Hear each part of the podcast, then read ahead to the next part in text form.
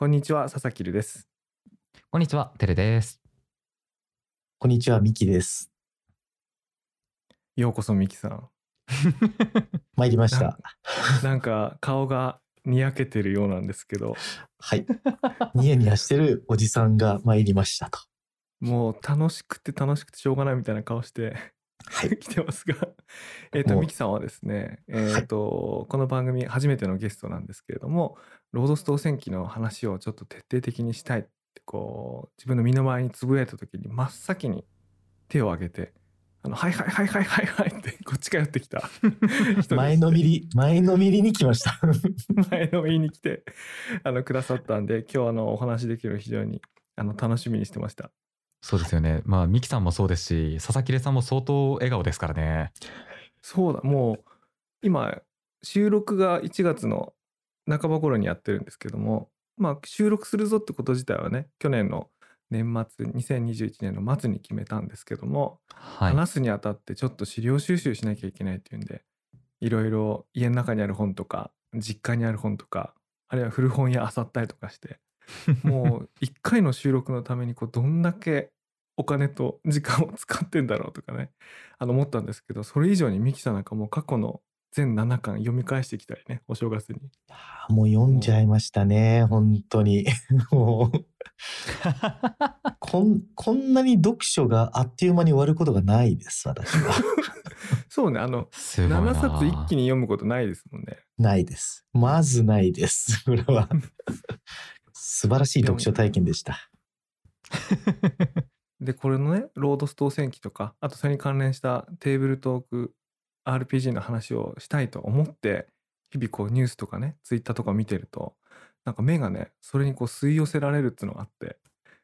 例えばね、今日見たニュースがありまして、あの、株式会社スクエア・エニックス・ホールディングスの、あの、代表取締役社長の松田さんのその年頭書簡、あの、ご挨拶ですね。っていうのがこう、記事っていうかね、こうネット、ツイッター流れてきまして、で、それ見てたらですね、こんな、あの、部分があって、あの、従来からある UGC の限界とも無関係ではありません。なんか急に UGC で目が、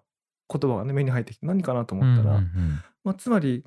そのゲームの開発におけるその NFT とか Web3 とかっていうのをこう関連してこう新しい技術が出てきた新しいトレンドが出てきたっていうのをこう喋るときにあの UGC そのユーザーがジェネレユーザージェネレートコンテンツですよね。そのうんうん。限界みたいな話が出てきたんですね。であれおいおいおいあれ限界なんかあったっけ？ってちょっと思ってですね。で、続く文章がどういうものかというと、UGC はその提供者個人の表現意欲のみを創作の拠り所としているため、創作活動の対価としての明示的なインセンティブが存在しておらず、これがうん。ゲームジェンチェンジャーとなるようなビッグコンテンツが UGC から生み出されにくかった理由の一つではないかと考えています。あのね、ここで言いたいことっていうのは、あの新しく登場したその NFT とか、の Web3 の世界で作るゲームっていうのは、そのユーザーのこう表現意欲だけによらない、こう、金銭的金銭的なインセンティブとかね、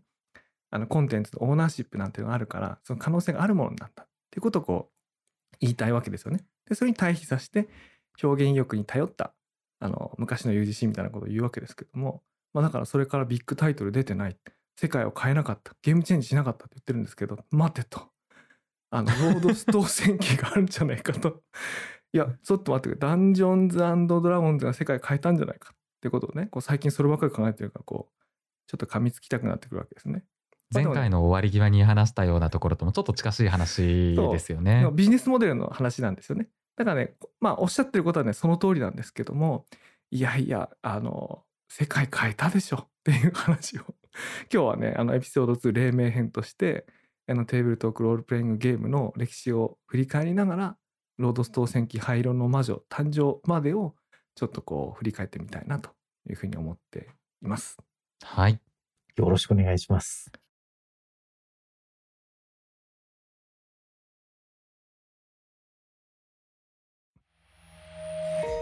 メディアヌップ。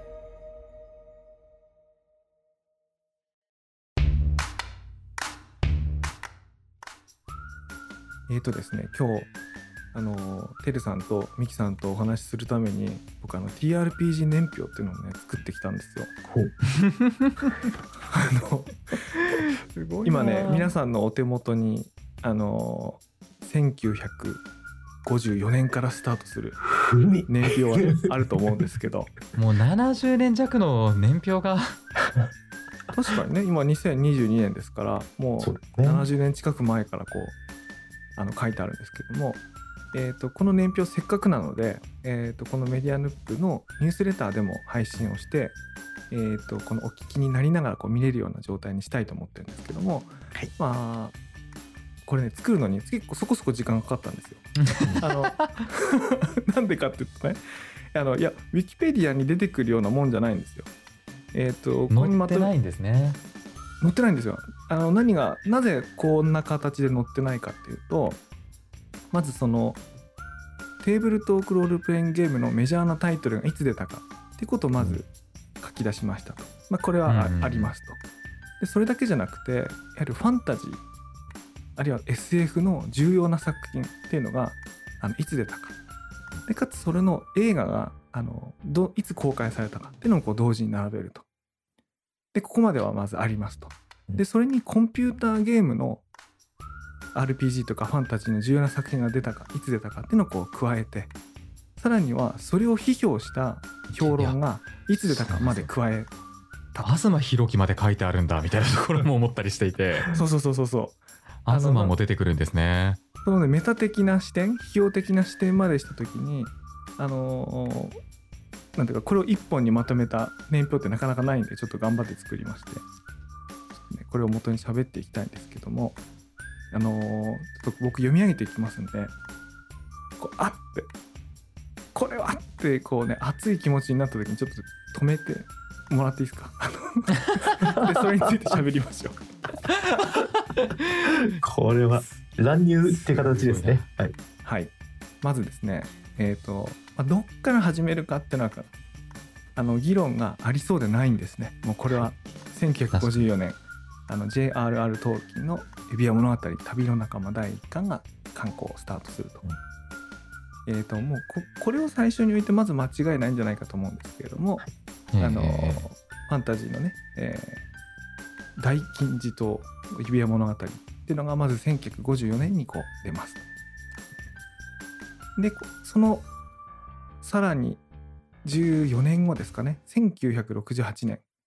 えーアーシュラ・ケール・グインの「ゲド戦記影との戦い」っていうのがこれ出ます。えっ、と J.R.R. トールキンがイギリスの作家だったのに対してルグインはアメリカの女性作家なんですけれども、えっとね、これもフファンタジーのね金字塔ですね。あこれ僕2000年代ぐらいに小学生中学生ぐらいの時に読みましたね。ちょっとテレさんあれ？それはもしかしてあのジブリのアニメを見たのとどっちが最初ですか？あアニメの前ですね。へえ。そ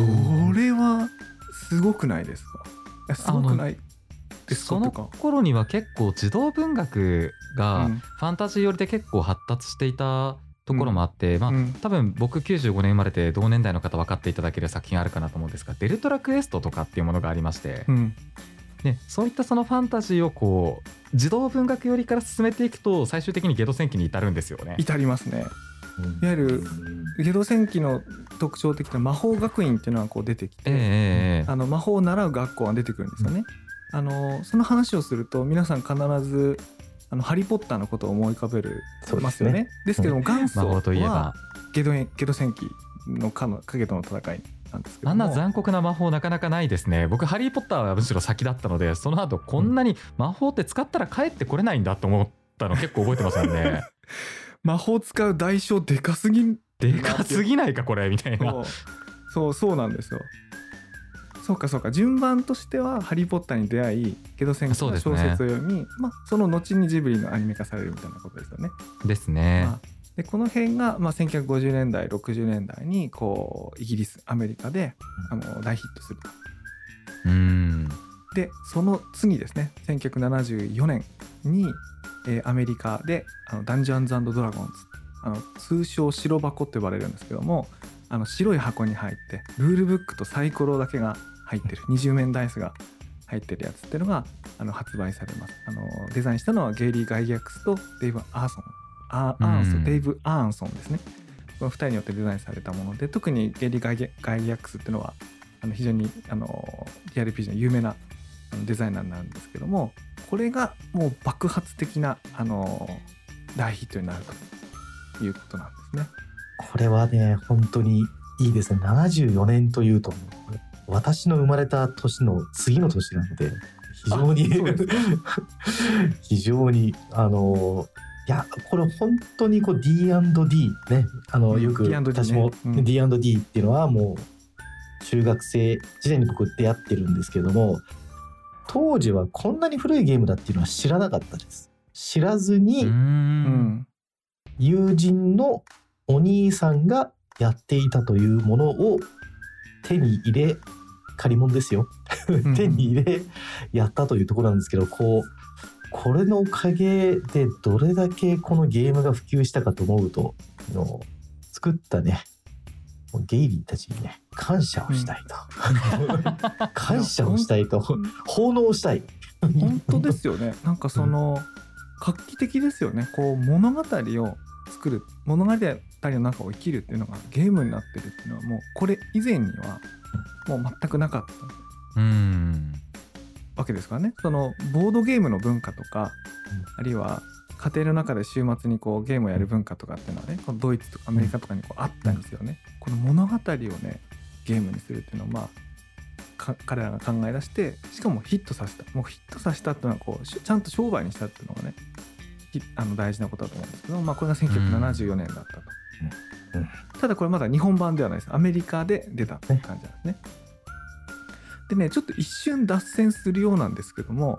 あの1977年にあの映画「スター・ウォーズが」あのアメリカで公開されます、まあ日本公開は確か翌年だったと思うんですけども、で日本では同じく77年にあの劇場版「宇宙戦艦ヤマト」が、えーと公開される、つまり映画とアニメどっちもまあ映画ですけどアニメの、えーと SF の大ヒット作が、まあ、アメリカでも日本でもあの起こると。あの吉本龍明が娘の吉本バナナにせがまれて映画館に連れて行ったっていうのはこの宇宙戦艦ヤマトなんですけども、もう大人を巻き込んだ大ヒット作になっていくのはこの年で。でさらにその翌翌年ですかね1979年にアニメ「ガンダム」がこう放送開始になると、うん。あれあれあれと。世の中 SF なんですね。あのファンタジーじゃないんですよ。あの、うん。SF がもう世界を席巻してるっていう状況なんですね。でその時にね、えー、と同じく1979年にゲド戦記を書いたルグウィンの「夜の言葉」ってエッセイ集が出るんですけどもその中で「アメリカ人はなぜ竜が怖いか」っていう有名なエッセイが出てくるんですけどもこれ竜っていうのが何のメタファーになってるかっていうと、まあ、直接的にはファンタジーだしあとはその昼のビジネスの言葉に対する夜のなんていうか内省的な言葉。みたいなうん。あのそういう想像力のことを言ってるんですね。あの昼間で論理的でビジネスの言葉っていうものが流通していくあのピカピカとした SF の世界が流通していくのに対してこう夜のこう感情的な人の想像力を刺激する、はい。非論理的ななんかそういうものの力みたいなものってのが弱まってないかあるいはそういうものに向き合うのをアメリカ人は恐れてるんじゃないか。まあみたいなことをこう書いてるわけですけどもその中に流れるのは自分が書いてるファンタジーとかね、まあ、SF みたいなそういうフィクションの世界っていうのが現実にこう強い影響力をまだ持てていない時のねこう嘆きみたいなものがあるんですけど、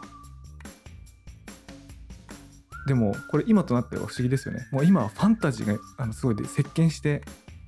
るわけですから。ね。でも当時当時はそうじゃなかったんですよ。そうじゃなかったのでこういう嘆きがねこうあったと。もう竜大好きですもんね。もうね竜大好きすぎるよね。竜としか過ごしたくないまでありますもんね 普通に。いやほんとこの後ね「ロード・オブ・ザ・リング」とか映画になってで、えーいきますけれどあと「ホビットの冒険」とかになっていきますけどこんなにファンタジー映画が作られて人が入るなんてことはねあの当時この辺の70年代後半とか80年代前半にも全く考えあのられなかったんですよね。うんでもそそのファンタジーの逆襲っていうのがねこの辺から始まっていくわけですねそうで。すね。あの、この年表でこうちょっと一言差し込みたい。もう、ビビって今手を上がるんですけど、これ今は、編集しましょう。今。編集しましょう。すいません。あの、まあ、じゃあここから入っていいですかね。まあ、だから、うん79年と81年っていうのがこう年表になってるんですけども、うんこれね、80年にね、見過ごせない映画が出ていて、これが僕が SF がファンタジー化してるんではないかっていう、ちょっと自分なりに仮説があります。で、これはほ1980年に「スター・ウォーズ」のエピソード5「帝国の逆襲」という映画があるんですけども、まあ、うんうん要は「スター・ウォーズが」まあ、佐々木さんが書かれた77年に出ましたって、うん。その続編になるんですね。うん。まああのでまあ「スター・ウォーズ」なんで戦艦が出てくるとかビーム光線飛ばしまくるとか戦艦出てきたりあのスペースファンタジー的ですねもは。うもうスペースファンタジーなんですけどもこれがいわゆる SF ではなくてファンタジーってなぜ言えるかというとこうライトセーバーっていう剣を振り回してるんですね。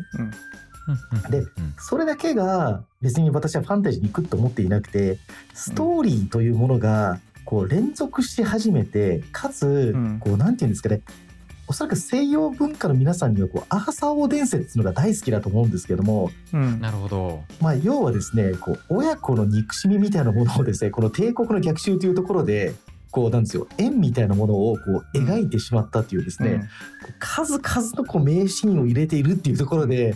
ここれはすごく影響を与えてると思います。あのうね。うんここれもこれこれもネタバレ覚悟で言うと、まあ、まあ今やもうネタバレでもないですけどこれねダース・ベイダーが 自分の息子息それね息ネタバレじゃいないと思います。ネタバレなんですよねもうこうい やもうこれ俺はねいや俺はでもネタバレじゃないと思うファーザーそう、うんな父と子の隠し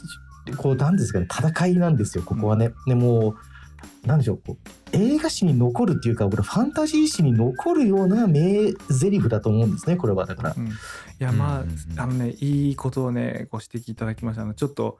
連作ものはねこうちょっと年表上でね、あの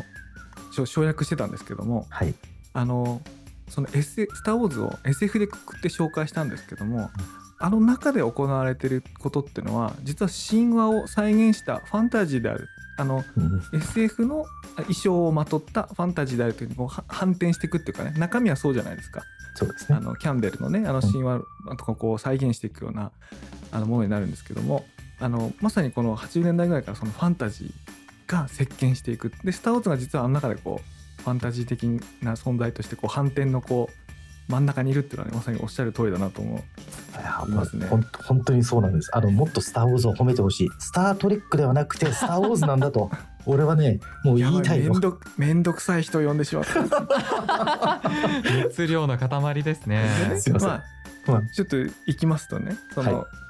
1900翌1981年でここで、えーと SF マガジンとかログインってこう、まあ、パソコン雑誌があるんですけどもこのコラムの中であの TRPG が日本でも紹介され始めうます。んでこの時ですね、えーと同じく81年にアメリカでクトゥルフの呼び声のロールプレイング TRPG 版のルールがあの最初に発売されます。初出って81年だったんですねもうそうなんですよ。もう逆今ね今今 TRPG といえばクトゥルフの呼び声だと思うんですけども、あのそれの最初に出るのがこの頃ですね。なるほどまあでも今僕書いてて今読み上げながら矛盾に気づきましたがもしファンタジーじゃなくてホラーが TRPG のメインにこうなっていったらあの僕はあれですねあの指輪物語からこの年表を始めるんじゃなくてあの HP ラブクラフトのあの 作品1920年代とか、そうですね。30年代の作品から始めなきゃいけない年表を書き換える必要があるんですけども。ちょっとアーカムの歴史から始めなきゃいけなくなる可能性はありますね。でもねそれは本当でもその通りであのシェアードワールド一つの世界観とか一つの神話っていうのを複数の作家でやがては複数のプレイヤーで楽しむっていうことの元祖ってあのクトゥルフの呼び声で、まあ、当時からシェアードワールドといえば、クトゥルフというふうに呼びあの言われてましたのでまずこの作品がこのホラーというジャンルで真っ先に TRPG になったっていうのはもう必然性があるわけですよね。で、まあ、1981年まだ続きます。で、Apple 通用ソフトウェアとして、ウィザードリーが出まし ここでウィザードウィザードリー来たなぁ来たなこれは。あれミキさんウィザードリーの最初のやつやったことありますか？ないですないです。これはないです本当に。あた私あいつがやったかな、思いちょっと思い出せ自分の持ってた MSX2 でやったのが初めてだったと思うので。僕もそれですあのアップル2ではやってなくてそっちで友達の兄貴やってるの見て、そうですね。あのななんだか分かんなかったけどめちゃくちゃかっこよかったんですよね小学校低学年だったね。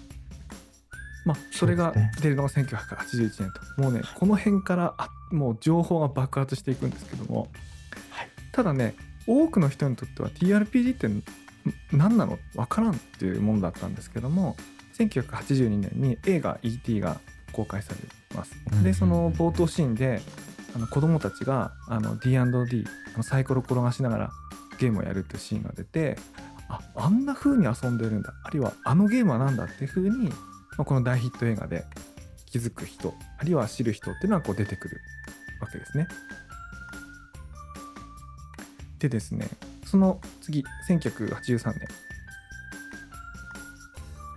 1983年はこれですねあのクラッシャー・ジョースペース・コブラ。あの日本で SF の TRPG のタイトルが発売され始めます。でまずあのこれ大事なのが日本で最初にこう出た TRPG のタイトルっていうのはあの SF 作品だったっていうことなんですよね、うんあのファンタジーよりもうんうん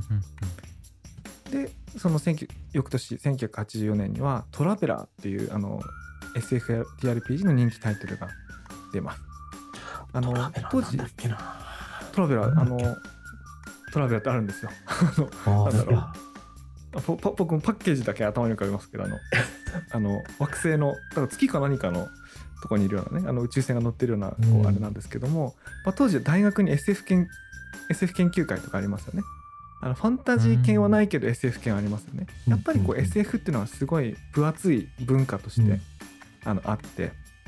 あのまずそこからスタートすると。うんでもう1984年ねいっぱい情報がありましてもう一つ、えー、と社会思想社から出たあの火吹き山の魔法使い、うん日本初のゲームブックですね最初の。でこれ今回これ調べたら100万部以上売れてるんですよ。すごくないですか？ミリオンヒットしてたんですミリオンヒねッ。トあの本を読みながらえっ、とまあ TRPG に似てますよねサイコロ転がしたりその能力に応じたあの結果とかこう選びながら、うんあの物語を進めていくんですけどこれがね結構死ぬんですよ。かなりねゲームオーバーなんだけど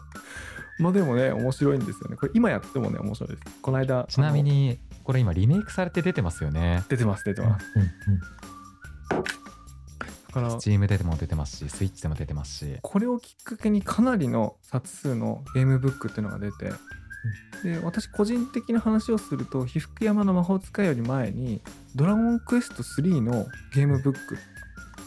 を最初にやったんですね。うん。当時上下巻で出ていて。やったことあります？ドラゴンクエストもねゲームブックあるんですよ。僕ねそれを初めて知りました。いや、なんかね、やった記憶あるんですけど、要はあれですよね、ゲームブックって本、あのゲームマスターがいずに、本と向き合いながら、なんかいろいろとやっていくってやつですよね。そうです紙に書きながら。です。よね。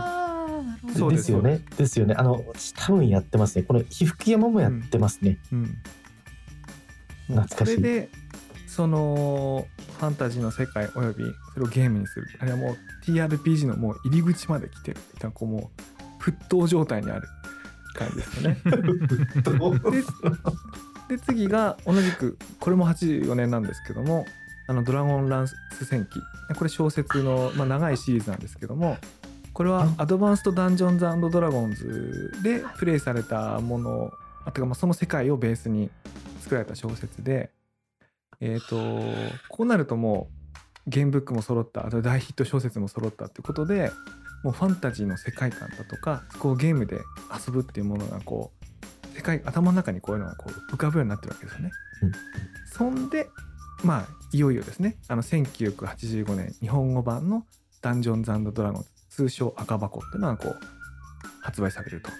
これがあれですね、前回佐々木さんが買って、同級生たちと買って、買ったその日に、もうこれを持って走り回ったと、自転車であの有名な。街中走り回ったいやね。いや中学生でね4800円のゲーム買うのってなかなかなんでこうみんなで買って、いや大金ですよ。うん、これ最終的にどれぐらい売れたかっていうのはちょっと分かんないんですけどもあのこの数年後に出た本で、えー、と10万部っていうか10万個は出荷されたって書いてあったんでん。その発売から12年すごい短い間に10万個以上売れてるってこう大ヒットになったっていうのは確認できてるんですけど、まあこっからあの始まったって感じですね。うん。でねどっから駆け足にしたらいいか迷うぐらいまだあるんですけども。いやまあ 今ねえっとね。今すすごいもう坂道登り上がるようなイメージですねこれも。いやもう。D&D85 年来ていや今もう次を見て僕今ちょっと興奮してるんですけどそうかと。ですね。で翌年1986年。86年すごいな、クトゥルフの呼び声の日本語版があの出ますと。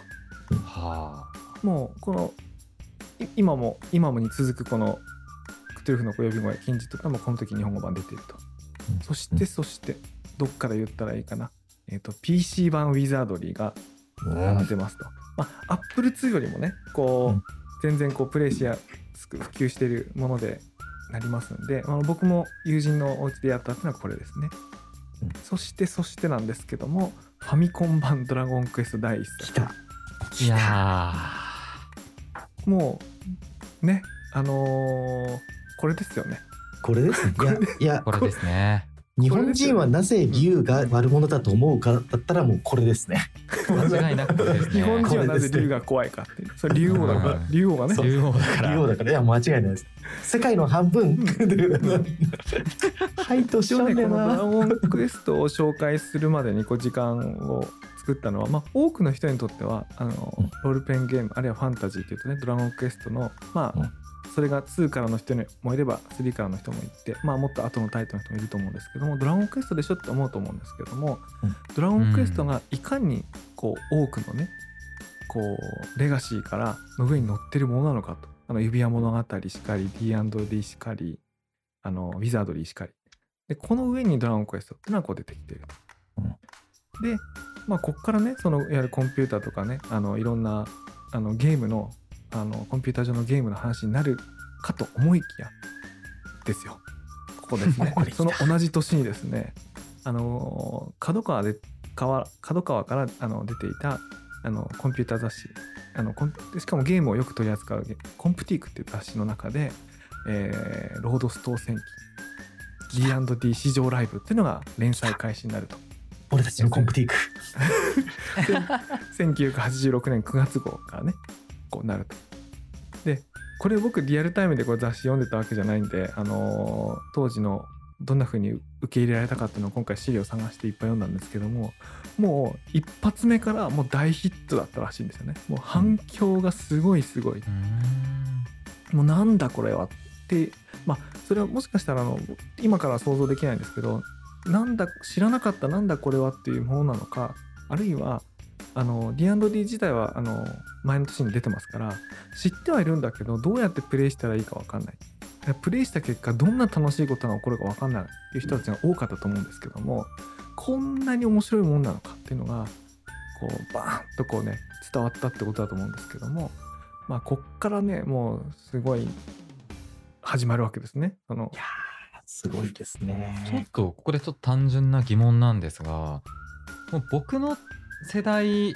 でコンプティークって言われて、まあ、僕の世代もちょっと上の人たちかな。うん、間違いなく一番最初に想起されるのってラキスタなんですよ。あそれあそうなんだ。そうですか。なるほど。うん。多分90 90年代後半生まれ平成初期の人間って、うん。コンプティークをそのなんて言うんでしょう。前のめりに買う人間ってまだ多くなくってうん。ただ深夜アニメっていうところまあ春日ラッキスタらへんからうん。ある文化の中で、うん。なんかラキスタの泉小太ってキャラクターが読んでる雑誌コンプティークってあるんだっていうところから僕 コンプティークを初めて手にしたっていうことを今結構鮮明に覚えてるんですけどはその時って別に TRPG って載っていたかなっていう記憶もちょっと怪しいぐらいな印象なんですね。おおそらくそれは、えー、と TRPG 冬の時代末期あのもうすぐ冬の時代が明けようかという頃だと思うので2007年ぐらいですかね。そうその時にコンプティックを読んでますっていうのは RPG が好きで読んでるってメッセージは多分あんまりないと思うんですけどもそのラキスタの作り手の人たちの思い出の中には確実にあ あるはずですね。あ確かに。いやこんそうね。コンプティックもあの僕も今回わざわざ古本で当時のあの1980年代の5を手に入れたんですけどあの全然雰囲気、へえ。雰囲気がねあの違いますからね。あの雰囲気が違うっていうのはどういうことかっていうともう完全に RPG 専門誌でえっ、とへー載っている記事や特集が RPG なのはもちろんとして入っている広告まあああいうコンピューター雑誌ってほとんどがねあのほとんどがねかなり広告が入ってるんですけども、ええ。広告のほとんどがパソコンの TRPG のタイトルの宣伝なんですよ。で結果としてあのね広告のどのページも見逃せない謎の 今の僕らからするともうね垂涎の一冊になってるっていうね素敵ですねあの魅力的な広告が載っている雑誌って素敵ですそう魅ね力的でもうコンテンツとも言えるような広告ですね。本当に。うんもうねいかにファンタジーあるいは RPG っていうのが盛り上がっていたかっていうのがねこう広告の端々あの一番安そうな広告のページにもみっしりとね RPG のことが書いてる。んですね。うん。あそれがこう伝わったんですけども。でねここでちょっとねあの変化球をこう入れたいと思うんですけども、えー、とそこでですねあの神話制作機械論っていうねこれ安田仁さんこれグループ SNE ですね。グループ SNE に引き続き。はい。あのーこの TRPG タイトルの翻訳とかあるいはロードストー戦記の、えー出してる会社ですね。のあの代表の安田仁さんが「神話制作機械論」という本を出すんですけども、あのーつまりこれはいろんな世界中のこう最新のゲームのトレンドを紹介しながら神話を制作する機械。まあつまりコンピューターのね RPG を取り扱ってるんですけどもこの神話制作機械っていうねあの言葉がなんかこう霊感があるでしょ。なんか なんていうかなこう物語がゲームになるとか物語を作ることがゲームになるとかその物語の中を僕らが生きてる生きることができるみたいなことにすごくこう自覚的になっていってそのことにこう翻訳する人あるいは作り手送り手の人たちが興奮してる様子がすごい伝わる本なんですね。うんでねあとこれ個人的に同じく1987年なんですけどもちょっと取り上げたいのが「毛量戦記まだら」が連載開始ってあるんですけどこれ何かっていうとね「あの毛量戦記まだら」っていうこう作品があるんですけどもこれはえっ、とまだらプロジェクトっていうこう複数人のメンバーがやってるものなんですけども、えっと中心メンバーはあの大塚英二さんというあの評論家漫画編集者の方なんですけどもその方がそのロードストー戦記あるいは D&D で起こっているムーブメントあるいはそこで行われている制作手法みたいなものに刺激を受けて、えー、とゲームを背景にしたあの漫画作品でそこからファミコンソフトだとかあのマダラ TRPG とかっていうものをこうどんどんどんどん作っていくんですね。なので、あのーこの1987年っていうのはロードストー戦記リプレイが出た翌年なんですけどもあのこの安田仁さん水野洋さんっていうのがあの発見したリプレイというやり方つまり TRPG の中で物語を作って、えーうんそこで作品を作っていく小説になったりないうんろんなものにしていくっていうやり方に、あの同じクリエイターとか編集者とかがすごい刺激を受けて、あの同じ手法でいろんな作品を作り出していくんですね。そうですね。れ、佐々木さん、これあの、うんまだらが出てきて今僕興奮してるんですけども、うんこれ、いや、これね、確実にすごい漫画でした。衝撃でした、僕は。衝撃だったねあれ衝撃。これ本当に、もうテレさんに申し訳ないけど、本当当時の男の子たちは、もうびっくりした、あの絵面に。まあ、こう、テーマもいいんですね。自分の体を取り戻していくみたいな、こう、テーマなんですね。こう、ほど。まあだから機械人間みたいな形なんですけどこうパーツを取り、うん。自分の体のパーツを取り戻すために戦ってるしこういわゆるドラクエに出てくるようなステータス画面みたいのが作中によく出てくるんですけどもなんかレベル上がったみたいなところとかそれがね新しかったんですよ。そう。でこれもねそいや僕も本当あんな漫画見たことがなくてもう今でも覚えてますね本当に。ちょっと違うのかもしれないですけど今にちょっと継がれてるのかなって思うのが、まあ、いわゆるナロー系って言われてる作品うんこれ結構あのすまあステータスが出てくることが多々あるんですね。ですね、ですね。自分の、まあ、ゲームの中の世界に入るような認識が多いからっていうところがあると思うんですが、もしかしたらその源流の源流ってここなのかもしれないですもね。うなんていいトスを上げてくれるんだろうと思って今 それ打ちたくて打ちたくてしょうがないんですけどもこれちょっと飛ばすとね2007年に東博樹さんが「ゲーム的リアリズムの誕生」っていううん。あの評論をこう出すんですけどもこれどういうことかえって、どういうことかも何も今の今言ったことなんですけども例えば小説でも漫画でも何でもいいんですけど何かフィクションを書きますよね。でフィクションなんだけれどもその中に出てくる登場人物がどういう肉体を持ってるかあるいはどういう世界を生きてるかってことなんですけども普通リアリズムの小説っていうのは現実世界の人間があの生きて行動している。切れば血が出るし人が死ね死ねば悲しむし。これがほんこれがリアリズムなんですけどもここで言ってるゲーム的リアリズムっていうのはあのゲームの中の登場してるゲームの中に登場してくるキャラクターが何か成長したり行動したりする。それを小説とか漫画にするっていうことなんですね。うんゲーム的リアリズム。あのでそれが一番最初に出てきたのが毛量戦記まだらであの主人公がこう登場してきた時にこれまでのリアリズムのその小説とかねリアリズムの作作作品であれば言葉で説明するんですよ。この人はどこどこ村で生まれてこういうのが得意で運動能力があってみたいなね風にあの言うわけですけどもあのマダラの場合はその漫画の画面の中に攻撃力いくらとか あの敏捷書かれてましたね。そのステータスが出る。へつまりそういうゲーム的リアリズムでものを作っていく。でそれのもっと元祖が何かって言ったらあの1988年小説版「ロードストー戦記灰色の魔女」ですね。ー このあの市場ライブあのリプレイで最初公開された「灰色の魔女」っていうのが小説版が出ると。つまりゲームから始まったものがこういう小説になっていくでそういうふうにしてあの想像力をこう形に作品にして焼き付けていくってことがこの時以降ものすごいこう流行っていくっていうかね。あのそういう手法として定着していってみんなもう何気なくやってるものやりつくものの作り方っていうのはもう全部このこのここがこうスタート地点になって、まあ、それぐらいのことが起こったということなんですね。じゃあゲームファンタジー、まあ、そこにまつわるもろもろのところのすごくエポックメイキングな作品だったっていうことなんですね。いやほんとねそうなんですあのもうこれなんか僕が言いたい言いたいことっていうかねあのロードスト戦記ってそのあの未だにこう影響力どんの大きさとか影響範囲っていうのが正しく観測されてないんじゃないかってこう思ってねこうことさらにこう主張したいなってこう思うのはあのやっぱりこのゲームゲームの中の想像力ゲームの中のリアリズムっていうものがこういろんなこう作品に出ていくっていうのをこう最初にこうやって、ややったってことがそれの1ででその2がそれが誰にでもできるんだっていううん。ことを証明したってことだと思うんですね。あのつまりその前までのあのうん。いろんな作品っていうのはいや言語学者 J.R.R. トールキンでなければエビもエビア物語は書けなかったと。いやもうあんな知識だけ書けないんだから俺には無理だろうとかねあのルグインみたいなあんな天才作家もいろんなものを想像力を持っていろんな作品書いてあんな天才じゃなければ作品が書けないのかああ俺には無理だと思ってたわけですよ。つまり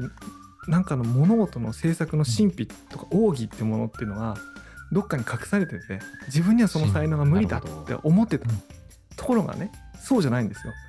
この D&D まあどんなルールでもいいあのゲームの中を生きてでそこでみんな生き生きとプレイした結果そこに見たこともない面白い物語が生まれると。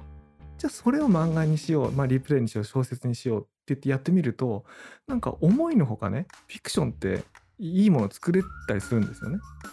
でその時にこう創作の奥義神秘のベールの隠されてた創作の奥義っていうのが結構みんなの手元に戻ってきたっていうかあのあ俺喋ってもいいんだ俺書いてもいいんだっていうのがみんなのものになったわけですよ。革命が起きたわけですね。起きただから水野さんは25歳かな？あのうん「ハイレの魔女」を出した時で25歳なんですけどもあの第一作で夏目漱石の心とかね太宰治をこう読者数を超える大ヒット小説を1作目で書くことができてで、えー、毛量戦記まだらみたいな作品が出てでその後こういろんな作品が出てで今ネットの世界でねこう UGC ユーザーがコンテンツを作るとか当たり前のものになっていってると、もうこんだけ世界を変えたものは他にあるかみたいなあのうん思うわけですね。そうですね。これ、僕思ったんですけども、こう、いわゆる水野さんたちを中心とした、こう、テーブルトーク RPG が果たした役割って本当に大きくて、こう、想像力をとことんまでこう、かき立てられることができる、あの、自由じゃないですか。自分たちのキャンパス、白地にどんどん書いていけるっていうことがあるんですけど、私、これ、ドラゴンクエストもこれに影響を受けてしまったっていう説をやっぱりちょっと持っていて、要はこう、うんシシナリオの上の中でこうずっとこう動いてあの決められた道筋をどううまくやっていくだけしかできなかったのがうん。自由に行動できるようにあの今だ今のゲームだったら何でもそういうものあるんですけども自由に何かできるっていうのが「ドラゴンクエスト2」と3の大きな違いってあのあるんですけども「ドラゴンクエスト3」って実は1988年に出たんですよ。うん。ででこれがちょうど灰色の魔女があの発売された年なんですけども。でその時に要は今までは決まった人が決まった役割の職業の人が、まあ、竜王を倒しに行くとか何何々魔王を倒すみたいな感じだったのが3で初めてどんな自分の勇者以外はどんな好きな職業の人を集めてもいいという形になったんですよ。でこれって何かというと面白かったな。面白かったよね。いやもう本当に面白くて4人4人じゃなくてもいい。しかもみたいな、うん。よ最大4人なんだけども全員商人で集めてもいいしみたいな。でうん。転職してもいい。うそこら辺でいる遊び人がいてもいいし、うん。そうです。そうなんですよ。だから人生を自分で描くことができるということができるようになったのが「ドラゴンクエスト3」なんだけども、うん。これそもそも今になって大人になって分かるんだけども絶対この TRPG の影響を受けてるなって分かるんですよ。でだから規定路線の上でやらせるんじゃなくてこう楽しむ人が自分たちで行く行く先の行く先を決めることができるのが RPG の面白さだっていうことがこの「ドラゴンクエスト3」でも結構証明されたと僕は思っていて、うん。まあもちろん今まで復活の呪文入れなきゃいけないのがあのボタン1個でこう境界でセーブできるっていうのもそうなんですけども、まあ、いろいろと画期的なゲームシステムでこれはかなり868788と徹底的なこう進化と広がりを見せたんじゃないかなっていうふうには思ってますね。あの88年以降僕進化してないんじゃないかと思ってるんですよ正直。あの進化してるところもねあんのかもしれないですけどあまりにもこの数年間のあれが劇的で、これとそうですね同じことが起こったか進化したかどうかって言われると分かんないけどこれと同じぐらいの激変があといつ起こったかって言われると、まあ、そうそうないぐらいのね、うんあのインパクトがあったと思うのでですね。ちょっと僕はそのそうなんですよ、まあ、そういうこともあって僕はその冒頭のね中でこう紹介したようにスクエアエニックスのねその年頭初回に対してちょっと異議を申し立てたい気持ちになったのはね この辺のね話なんですけどもあのーこれでね大体ね作った年表の3分の2ぐらい来てしまったんですけどもはい。あのちなみに時間のところもいいところまで来ていますね。そう来てますね。ちょっと。そうねちょっとあの一体区切りましょうか。ここは。区切りましょうか。ここはなんかあの かないやちょっとかなり熱く言ってしまいましたね。でもねこれ飛ばせるのかな？これ相当大事なことが多かったですよこれ。でもねここまで来てっていうところはありますね。いやでもねあの私のねあのあれではですねあのこれエピソード4で未来編っていうのをねやる予定なのであのじゃあその1990年以降のどうなったかその2020年代までどうなったかっていうのはちょっとそっちの方に譲ってうんちょっと今日80年代までで止めてみようかなとそうですね思います。ですけどこの年表自体は別の形で提供されるんですもんねあ。そうですねあのちょっとまとめようと思います。ではそちらもまたぜひお楽しみください。はい。じゃあまあこれは年表このぐらいにしてそろそろ